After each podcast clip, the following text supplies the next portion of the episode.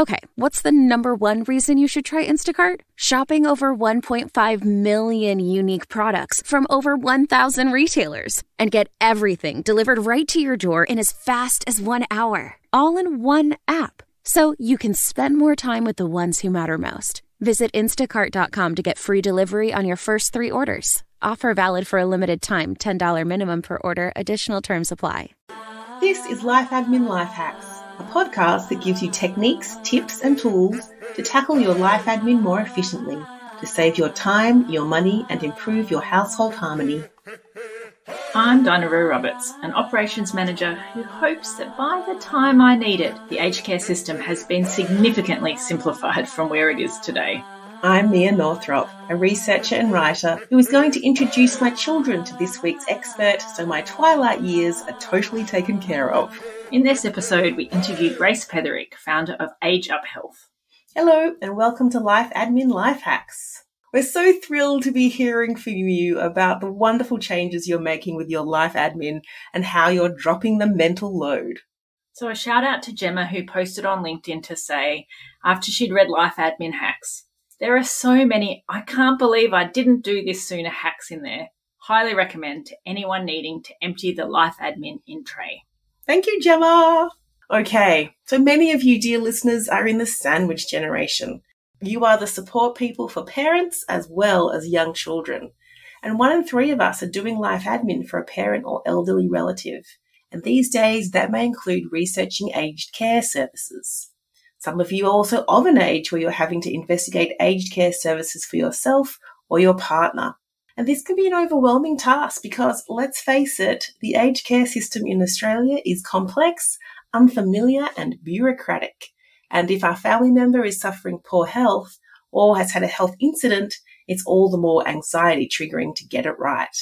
At some stage, we all have to navigate appropriate aged care for ourselves or a loved one, so we turn to an expert to demystify it for us all. So, in this episode, we talked to Grace Petherick, who revealed that this is an area that you actually need to organise before you need it. She talked about how the assessment process works to access services, the broad range of residential and in home services available, and how to make the most of your package depending on what's important to you.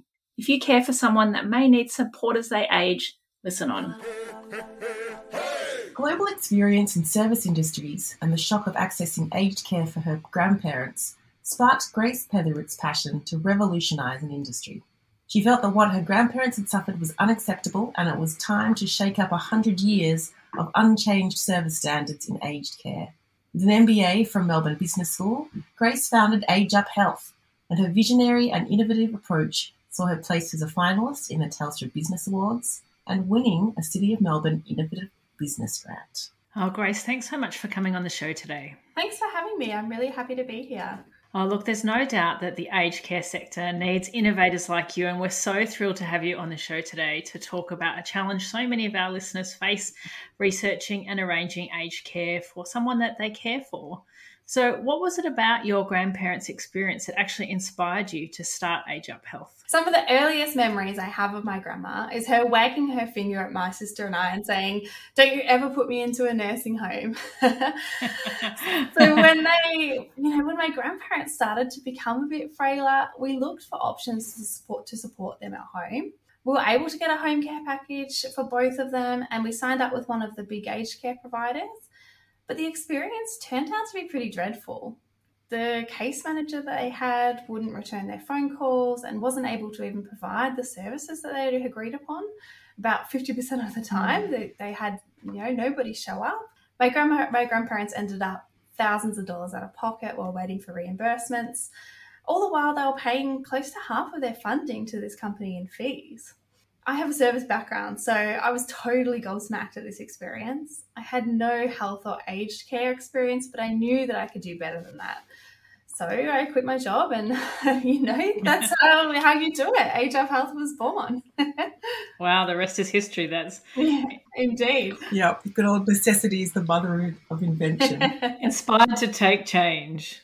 So, you know, you, you, you, mentioned some of the challenges that you faced when trying to navigate the aged care system, what are the challenges that most people face?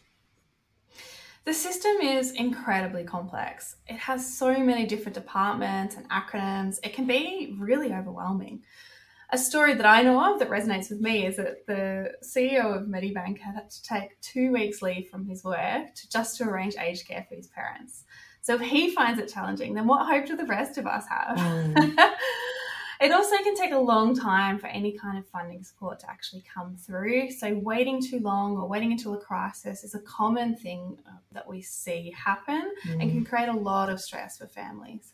Yeah, because it's often after there's been an incident, like there's a fall, or you realise that you know the, the, mental health might be an issue, or they're starting to see signs of dementia, and then you're like, oh my god, we have to do something.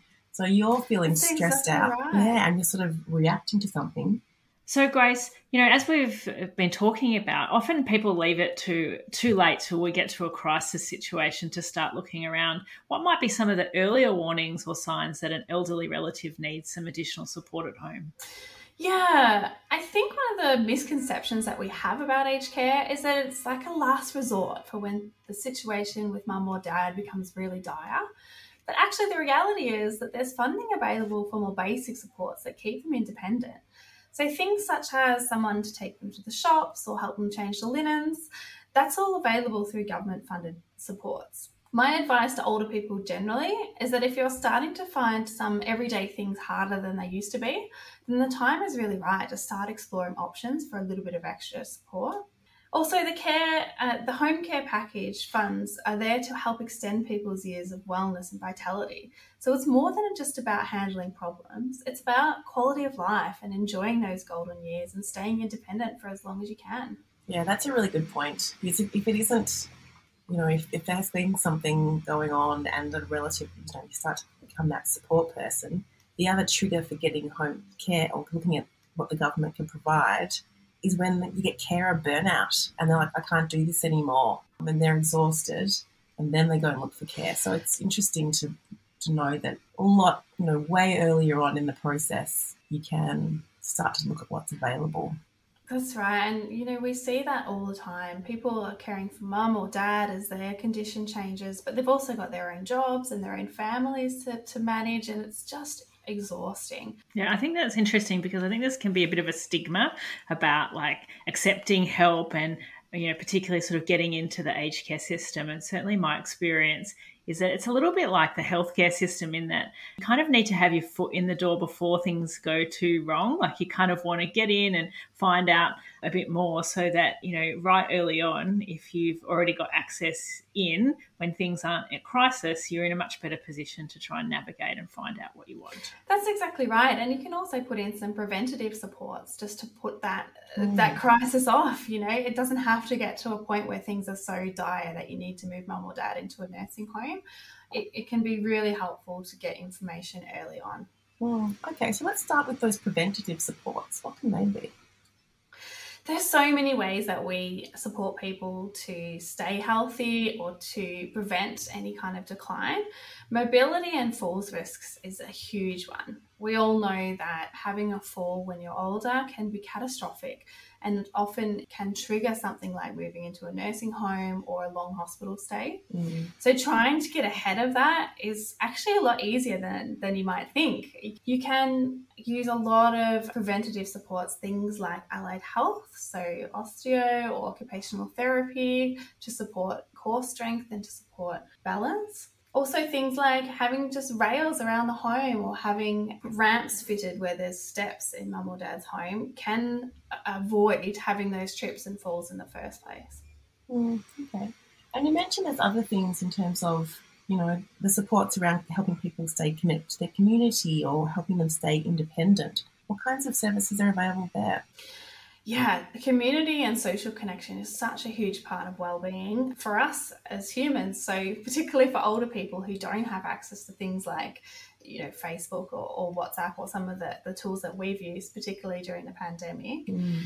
Supports like taking mum or dad out to the shops to do their banking, to the post office, even going to the movies or taking them to see a, a, family member or a friend when they can't drive themselves. All of that can be funded by the government. Mm. Yeah, and in terms of, you know, there's obviously the residential side of things as well. So, you know, if in home care isn't cutting it anymore, what kind of residential services are available? So, residential aged care is not always a big, scary, permanent solution. There are different ways that residential aged care plays a role in people's lives. So, of course, there's the, the standard residential care where mum or dad can't live at home anymore and so they need to move into somewhere where they're getting 24 hour care. But residential facilities also offer things like temporary respite where someone can go and stay for a week or two when their usual family supports aren't available. So if people go on holidays, etc., they can go and have a stay in a local facility and then come back home again.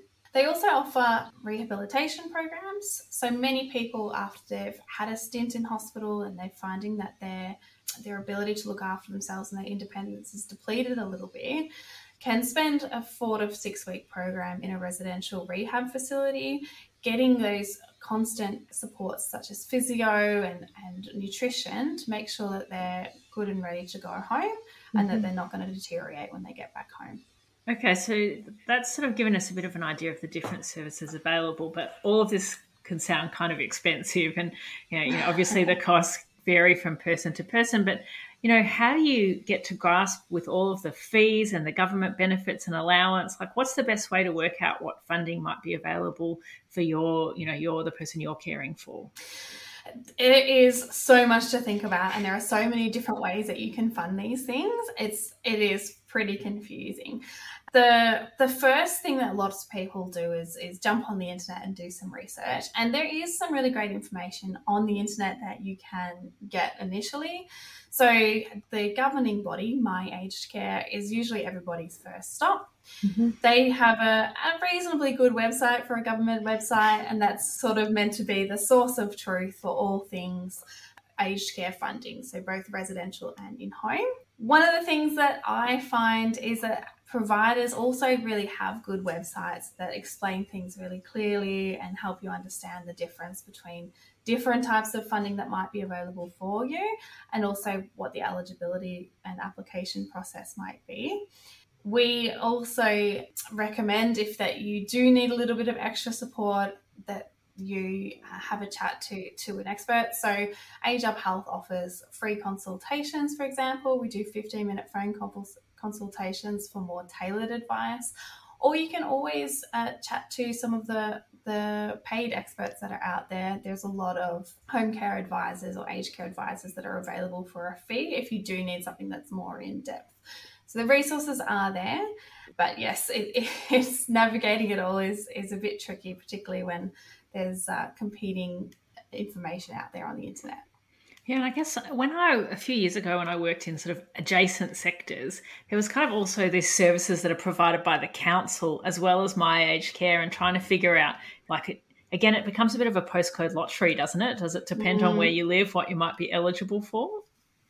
Not necessarily. So it, it has in the past been a little bit that way, and indeed, the recent Royal Commission would would argue that things haven't always been very well done in aged care. But at the moment, one of the great things about the sector is that they are transforming that what you've mentioned as the Commonwealth Home Support Package funding is being grandfathered and it's being replaced by what's known as the Home Care Package Scheme. And the home care package scheme is designed to be a little bit more equitable in that it is not related to where you live necessarily, but more related to how high your needs are or the types of supports that you might need. Okay. Well, that just sounds like way better than it used to be. So I'm glad things are moving in the right direction. Yeah, so the Commonwealth Home Support Package scheme is still around and people are still being approved for it in some areas, but many local councils are now uh, giving up that scheme in favour of home care packages. Whilst the government always has um, different public timeline announcements, our understanding of what the government is trying to do is to roll that program back within the next 12 months and replace all of that funding with home care package funding. Okay. And so, what does that funding get you? what, can it, what can it cover? So the funding is really flexible. It's approximately um, between $9,000 and $52,000 per year, depending on your needs. And the idea is that you can spend it on anything that supports you to be healthy, safe, or independent at home. So everything from the obvious things like help with your showering or help with your groceries, help with the domestic support, all the way through to things like gardening, cooking and meal delivery, supplements and, and things that keep you healthy, such as uh, sustagen or vitamin C or any of these other kinds of things that you might ta- uh, take to improve your health. Companionship and, and social support is definitely included as well. So that could be uh, having transport to social events, having somebody to take you to uh, your church or your mosque and, and make sure you're engaging with your local community. Aids and equipment is a really good one. So, of course, the basics, the wheelchairs and the and the walkers are covered by the home care package funding. So, also home modifications. So, for example, helping you to remodel your bathroom so that it's more accessible for when your mobility is declining a little bit and there's less trip hazards around the, the home. If you can make a case for any purchase keeping you safe and well at home, then the home care package will likely be able to fund it to, in some way. Oh, that's amazing. So then how like you mentioned quite a big range there in terms of yeah. the level of funding. So how do you know what level you're eligible for? Like how do they assess that? Yeah, it's a big difference, isn't it? So, so the way it works is that the government will send an assessor out once you've applied for a for a home care package to meet with you and determine your needs. As I said, it's designed to be flexible and apply to different situations. So they will consider if you just need a little bit of extra support or daily care, you may still be eligible for a lower level package. Some of the things the assessors look for when they're determining eligibility are things like falls risks or mobility decline, a decline in a person's ability to manage their activities of daily living, things like showering or preparing meals, a decline in cognition, such as memory loss and confusion. And they also look for carer burnout, which you mentioned mm. earlier. And this is when the family are struggling to care for mum or dad in the way that mum or dad need to stay at home independently. So that's a really big consideration when the assessor is meeting with you. They look at mm-hmm. the, the individual as a whole and their support networks around them to determine how much funding they might be eligible for. Right. And so if you're that person's you know, support person, you'd be there at the assessment. And what else do you need to bring to that assessment? Do you need medical records? Do you need to show their financial situation at that at that assessment? No, so at that early stage, it's really all about just qualitative data. So mm-hmm. the assessor's really just wanting to get to know you as a family and and mum or dad as an individual. So understanding what it is that they're struggling with, any key diagnoses that they might have, what their family situation looks like, what a daily routine looks like for them. You don't necessarily need to provide any evidence, although I have heard that having a letter of support from a GP can be helpful. Mm. But for the most part, assessors are trained to be able to ask the right questions to determine whether or not this funding is right for you, but also how much of that funding might be beneficial for you. Just wanted to clarify, Grace, in terms of when they do that assessment of the finances, is that do you have to provide anything, or does that you know you provided your Medicare card, you've probably given you the, the tax file number? Do they just look at your finances from all of the records the government has about you and work out, you know, help that um, form of eligibility, or you actually have to provide documents? Because this is again where life admin gets tricky, trying to find your financial documents for a parent or an elderly relative. Yeah, so let me start by saying that the home care package is means tested, but not in terms of eligibility. So everybody is eligible for a home care package, no matter what your assets and income is. Yeah. Once that home care package is approved according to your needs as an individual and your health and independent support requirements, the means testing comes all the way just before or after you've chosen a provider. So once you have that in place, once you've decided to go ahead with the home care package, there is a certain department of Services Australia that helps means test for the home care package and determine whether or not you are required to make a contribution towards the subsidy. Mm, gotcha. Full pensioners are usually not required to contribute anything, and that tends to be, you know, that tends to be pretty, I think, aligned with with the pensioner standards across Australia for different services. Any income or assets aside from the home that you live in will be counted towards that means test, and therefore determine if and how much of what's known as an income tested fee you would have to contribute towards your funding. Okay. Yeah, and so they're accessing all that data just from, you know, tax records and this is the thing I'm, I'm, curious. Do you have to actually provide financial info? Again, it's it depends. So yes is right. the short answer. So yes, you would have to provide information yeah. if it hasn't already previously been provided by mum or dad to Services Australia for other purposes. So, for example, if they are on a pension or a part pension, Services Australia will already have that information and you won't be required to resubmit. However, if Services Australia does not have that information already, then unfortunately it is a bit of a tedious process filling out the means testing application or going through it over the phone mm. with, with the person on the other end. Yeah. So it'll be similar to the process you go through to apply for the pension, which is, you know, really just income and assets tests. That's exactly right. Yeah. Yes. And so, is there a situation where you, you know, a level of assets or income above which it's not even worth applying, and therefore you could just, you know, get services, you know, that you pay for yourself without having to go through this assessment process? So the maximum contribution that you can possibly be asked to make is forty dollars a day, and so that forty dollars a day will stay the same no matter how much funding you're deemed eligible to get. So what I would say is if you're paying an uh, income tested fee up the higher end towards the $30, $40 mark, and you've only been allocated a level one package, approximately $9,000, then there's just no way that that's worth it. But if you have been allocated that level four package, which is $52,000 a year, and you're still paying that highest bracket of income tested fee, then so long as you're using up the full value of that funding every year on services, then it is worthwhile. Because for every $40 that you pay per day, the government is going to contribute the other $90 a day of subsidy for you. Hmm. Okay, so that makes sense. Like as you get higher up the chain, it's definitely worth it, irrespective of your assets and income. And so that might be why you start paying even early, just because in case that's how things transpire. That's right. And a good home care provider should be able to give you tailored advice.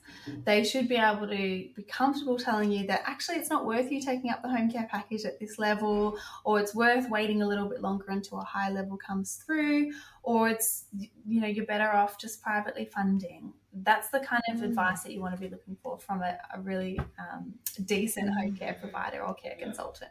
That's so helpful. So once you've been assessed and you get some sort of I don't know, do you get graded? Do you get a score? How does it work? oh gosh. I know it sounds so clinical, doesn't it? Of course, there's criteria, although we don't have total visibility over that all of the time. And so the assessor themselves will make decisions based on their own expertise. But you will get, within a couple of weeks of your assessment, you will get an outcome delivered to you by post about how much funding you are eligible for and how far away that funding might be. Mm. And so, does that mean you go on a wait list? What's the wait list situation? Oh, the wait list. So, my goodness, this is something that we all have heard of, I think. the wait list. Big sigh. Big sigh. yeah, I know. It's like, where do I start with a wait list? the wait list for a home care package was something that was examined by the, the recent Royal Commission into Aged Care. Some people were waiting up to two years once they mm. had been approved for a home care package yeah. before the funding was allocated to them. People were obviously passing away while they're waiting on that wait list, having to move into residential care. It was an absolute nightmare. Since the commission, the situation has gotten a little bit better, but for higher levels of funding, the waitlist can still be up to nine months. That means from the time you're assessed to the time the funding comes through, you may have to manage for that nine months in between, which is another reason I always advocate for getting assessed earlier rather than later. Yeah. There are some supports available though while you're waiting, including that interim funding that we discussed, which is the CHSP or Commonwealth Home Support Package funding. Even though it's being grandfathered, it is still around as I speak today in, in February 2022. Otherwise, there's other organisations that can provide support. There's a great organisation that we work with known as Carer Gateway. They can help with some free services, things like counselling for people who are caring for a loved one, some respite hours for people caring for a loved one, other training and, and practical supports for those people as well. That's a, a not for profit organisation. Providers like us at Age Up Health also provide an hour of free home care a week for anyone on that National Home Care Package waitlist, just as a mm. way of supporting people while they're going through that, what can be quite a challenging time. So once you actually the funding comes through, do you get to choose your own provider or how does that work? Yeah, so the interesting thing about the funding is that whilst it is technically your funding, the government still dictates that you have to have a, what's known as a provider as a an interim interim body to manage that funding on your behalf. There are over 900 providers in Australia, so oh, yes, choice. you can choose it, but perhaps there's a little bit too much choice. Oh as I can, as I'm sure you can appreciate that within that sort of 900 range, there are different standards and styles to each provider. So choosing a provider, even after you've gone through all of this, you've gone through the assessment process, you've done the wait list, you've cared for mum and dad and got them to the finish line. Now you have to choose a provider. And cherry on top, once that funding is allocated, the government gives you just 56 days to choose a provider before they take that funding back. So pressure, stress, you know, it's just crazy. Okay. So you're using that time on the wait list to do all your comparison shopping for your provider, right? That would be my advice. And you will get a letter from the government three months out from when your funding is allocated, which can give you a little bit of a nudge to let you know that now's the right time to start looking. Um, there is a lot to think about, but my advice when choosing a home care provider is first to determine what's your priority for the home care package management. Is your priority that you want to save as much money as possible and have the t- you have the time and the capability to manage some of the services and, and receipts and invoices yourself? In which case, self management might be the option for you, and you want to be looking for a provider who allows you to self manage for a lower fee if your priority is getting as much support and expertise as you can and, and getting help with making decisions around what kinds of things the funding might be useful for, then ask the providers you speak to how frequently they'll be in touch with you and how often they're going to review the care plan once you're working together. Because actually having that communication, as my experience turned out to be with my grandparents, isn't always everything that it's promised to be. So, can I just ask a clarifying question? Of course. So, are the providers running the programs and are they the people that are actually employing the staff that might be going to offer the home help or taking people shopping, or are they coordinating the contact with those other helpers? Great question. And again, it, it varies across the organizations, just to throw a spanner in the works. So, companies like mm. ours, we do, we hire all of our staff and train them, and we're the ones that send all those supports out. Others work in a different way where they might coordinate it for you and outsource that care to agency okay. staff or, or yeah. the like.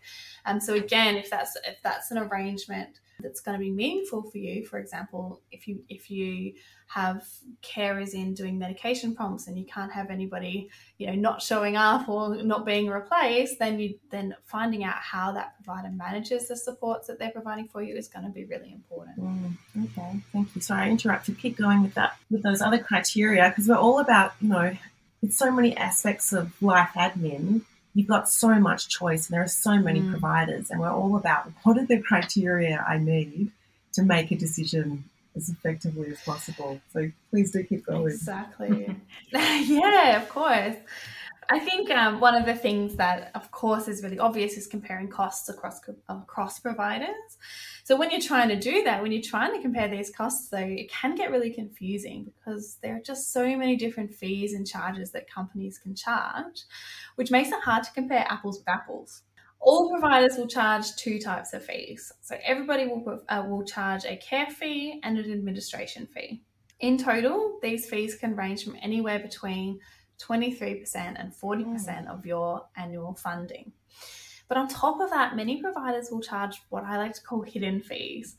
So that's things like setup fees and exit fees. It can be travel fees, paying for people to actually come to the home on top of the, the mm, rate oh, that they charge once they mm. get there surcharges for every purchase that the provider makes on your behalf. So this is often 10% of whatever purchase they're making out of your package, they'll take as a cut on top. And some will even charge you every time you call into the office to speak to somebody. So, wow. the best advice in terms of trying to get to the bottom of those things is to find a company, I would say, that doesn't charge any of those hidden fees and is really upfront about this is what we charge and this is what you have to spend. Mm because you want to know exactly how much of your funding you're going to have to use for the things that you need. And so, you know, in other industries where they'll have like a product disclosure statement or they'll have some templated way that the provider has to provide all the info in a standard way so you can help compare. Please tell me this is what happens in the aged care sector with these providers. I so wish I could tell you that. Unfortunately, it's just not the case. Wow. There is an obligation for home care providers to publish clearly all of their pricing on their websites. Practically, we rarely see that, which makes comparing so hard because not only are the prices really opaque, but reviews are often quite opaque. Having somebody who's been through this before is always your best source of information because they can tell you at least they can make a recommendation for or against a, a provider so as a starting point but actually what we find in practicality is that once you are in the stage of comparing providers the only way to get that information is to be on the phones calling up individual providers and asking them to disclose that to you so yeah that's almost going to be my question you know like with mobile phones, we we recommend using WhistleOut as like a really good comparison website. Is there a website that people can look at for aged care providers? There are a couple of websites out there to look at comparisons, but I have to warn you that many of them are there to make money. So they work in such a way that they have a certain panel of providers that they work with, mm. and those providers pay quite a large sum of money to be recommended on their websites. Right, like the iSelect. exactly, exactly. There is one website that I know of that is less like that, but I will caution that they also do charge to have an ad posted on the website, but the agedcareguide.com.au tends to be, uh, or I'd say the more densely populated websites where they represent most of the providers that are out there without any kind of, you know, forced selling. Mm. Well, that's good to know. So you're getting a better feel that you're seeing, you know, a more comprehensive slice of the market, not just the ones that are paying the most to be there. Yeah. Wow. I'm really, I know, I didn't read the Aged Care Royal Commission report recommendations, but I'm just assuming there was someone there about making that comparison easier. There are. Having a a national comparison website like for private health and super? I think so. You'd think so. And nice. instead, you know, you can get yourself a list of all 900 providers in Australia if you wanted to from the government website, but that doesn't really put you anywhere. no, do not recommend that. Oh, what a nightmare. And I, I guess one of the other issues you hear about uh, is the consistency of care, where it's really hard to get the same person coming to visit on a regular basis. Is there anything that can be done to secure a consistent carer? Are some providers better than others with this? Yeah, it is such a challenge. Having someone in your home is so personal. Even if it's just having them do the cleaning, they're still in your home. And I think we all know what it's like when you have a tradie in the house. You just feel a little bit, you know, uncomfortable. There's someone, a stranger in your home, they're leaving mud on the mat, and then they're going out again, and you kind of have to air the, the lounge room out where they've been doing the work. That's what it's like when you have somebody coming into your home day in, day out, helping you with your mm. daily life. And so that mm. consistency in that relationship is just such an important part of a good experience. It's true that that consistency is not always there for most people, and their experience is that they have, you know, a horde of different people coming in every day to help with their showers or to help with their cooking or whatever it might be. Mm. This is definitely a question to ask the provider when you're first doing your research. My experience is that providers who hire and train their own workforce and who pay them well and treat them well are the ones that are going to keep their staff for longer and therefore be able to provide more consistency for you. While it seems like something that you shouldn't have to worry about, this transient workforce that we have in aged mm. care yeah. is a high turnover workforce and often they're not treated very well. You know, it's a job that's reserved for what we in society see as as a dead end job, you know, and it shouldn't be that way. And I don't believe that that's the case, but unfortunately, that's the status quo here in Australia at the moment. So, mm. understanding what that relationship is between the provider and the people coming to your home is going to be a key part of your research. Yeah, excellent. Thank you. So, we've talked a bit about needing to get paperwork together, and I guess you're going to get numbers and registration forms and all sorts of things. Is there any recommendations you have about how to manage all these this paperwork? And and I guess if you're the carer, what in, you know what do you need to be able to i guess contact like my aged care or the provider? Do you need a power of attorney? Like what's the legal standing? And you know what online systems are there? All those things. Uh, what's tell us the life admin associated with this.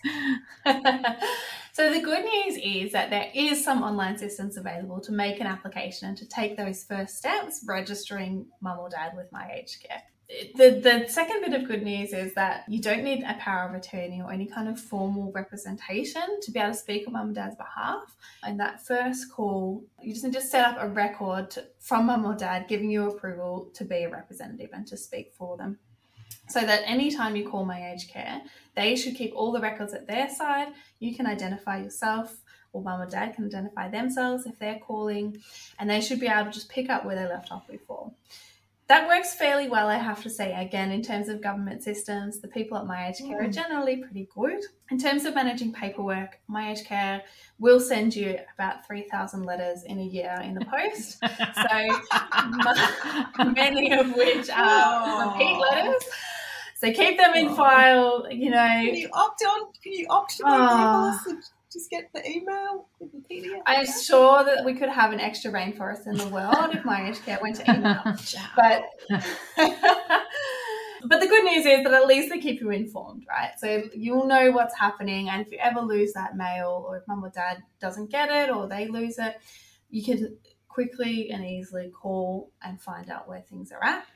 Yeah. All of this, of course, can be done online as well. There are forms on the My Aged Care website you, that you can fill out to refer somebody, to have somebody call back mom or dad for you, just to hopefully save you a bit of time on the phone during the day. I shouldn't laugh. I mean, they know their audience. Not all of their, they do. their, their users are going to be digitally savvy, so we put it in the post. So it does sound a little bit overwhelming. Like it's been great chatting to you, and I guess you know, one of the sometimes when these topics are illuminating but terrifying all in one. So I feel a little bit like yeah, oh, that category. Yeah. So, what sort of services does you know Age Up Health provide that can help us out in terms of you know sharing the load, I guess, of, of sorting out these issues? Uh, I 100% agree. It's like the more you know, the worse it gets sometimes. and uh, yeah, it's not a comforting situation. But as I said, the good news is there's lots of people out there who do know the system and who can help. And Age Up Health is definitely one of those companies. So there are a couple of services we provide. As I mentioned, we do provide the free free home care for people who are already on the national waiting list. And during that time, when you're working with our carers, we're always available to chat to about different things. But if you're at the right at the beginning of your journey, my recommendation is jump on our website and book in a time to speak to our one of our care consultants. We do free, no obligation, 15 minute phone sessions where you can ask all the questions that you have and just get an idea of what the starting point is for you and for for your personal situation. From there, I would recommend locking in your provider early who you want to work with so that you can get them to help you along the way, mm. even from application all the way through to getting your income tested fees sorted right at the very end. Right. So even before like assessments happened, find that provider. Okay, well, that's good to know. I would, yeah. And look, you're never obligated to stay with that provider, but at least they can, if they're good and if they're good at what they do, they can help you along the journey and give you advice along the way. Oh, okay. And are there other government websites or resources that are useful beyond myagedcare.gov.au? in terms of government websites, I would say mm, the only other, I think I mentioned Carer Gateway during during our chat mm. today. Carer Gateway is a really helpful website in terms of what support you can get as a carer of a loved one. But aside from that, the government is perhaps not the best source of information for these things. So again, I reiterate that there are lots of great websites from providers out there that try to explain these things in a really un- easy to understand way. And that's one thing that they do do well. Big companies have great marketing departments and they can help us all to, to understand what's happening. And of course, Age Up Health has a bunch of resources, our website as well. Grace, thank you so much for sharing your experience and ideas with us today. It's been great. It's my absolute pleasure. I hope it's been helpful. And if we can support even just a few more people to get help earlier, then I've achieved my goal. So, where can our listeners find you if they want to know more? So all of the things that I've spoken about today can be found at our website. So that's ageuphealth.com.au. Thanks for listening. Show notes for this episode are available at lifeadminlifehacks.com. And if you're a fan, please subscribe and share the love and tell a friend or review us in your podcasting app. You can also follow us on Facebook, Instagram, and LinkedIn. This is the summer to expand your horizons. It's time to explore. But before you set foot out the door, set foot in the ultimate lightweight, super packable travel shoes from Allbirds. Find your perfect pair at allbirds.com. That's A L L B I R D S.com.